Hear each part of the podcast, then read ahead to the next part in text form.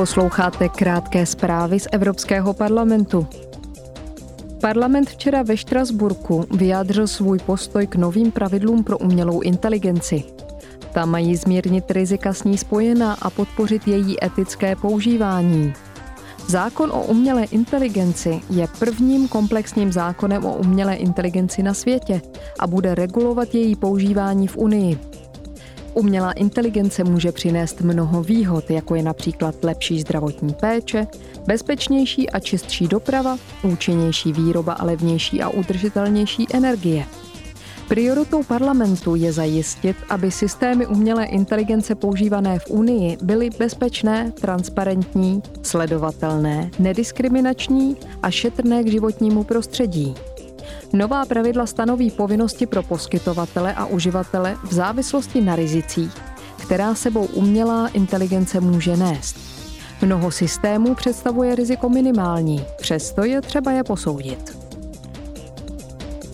V rozpravě s poslanci Evropského parlamentu ve Štrasburku promluvil kyperský prezident Nikos Christodoulides. Představil svou vizi budoucnosti Evropy se zaměřením na výzvy vznikající z geopolitické situace. Vyzval k vytvoření jednotné Evropy, schopné zajistit si své postavení v budoucím světě. Prezident Kypru zdůraznil, že Unie musí nadále podporovat Ukrajinu a dodal.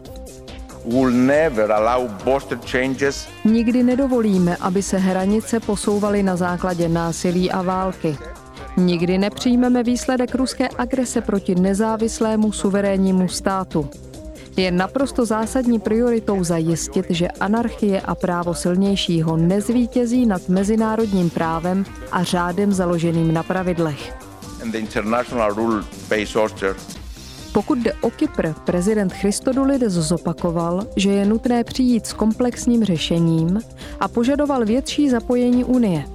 Předsedkyně Mecolová k tomu dodala. Europe will never be complete Evropa nikdy nebude úplná, dokud bude Kypr rozdělený. Můžeme využít síly Evropy, abychom nalezli řešení a další postup.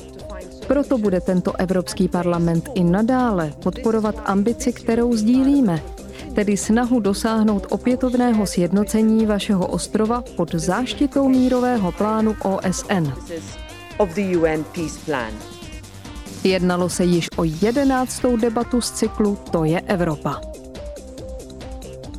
Poslanci Evropského parlamentu hlasovali pro přijetí nových pravidel pro výměnu elektronických důkazů mezi donucovacími orgány. Tato pravidla mají zlepšit efektivitu přeshraničních vyšetřování. Vnitrostátní orgány budou moci požadovat důkazy přímo od poskytovatelů služeb, jako jsou telekomunikační společnosti v jiných zemích Unie. V případě obav o základní práva však bude i nadále možné tyto žádosti zamítnout.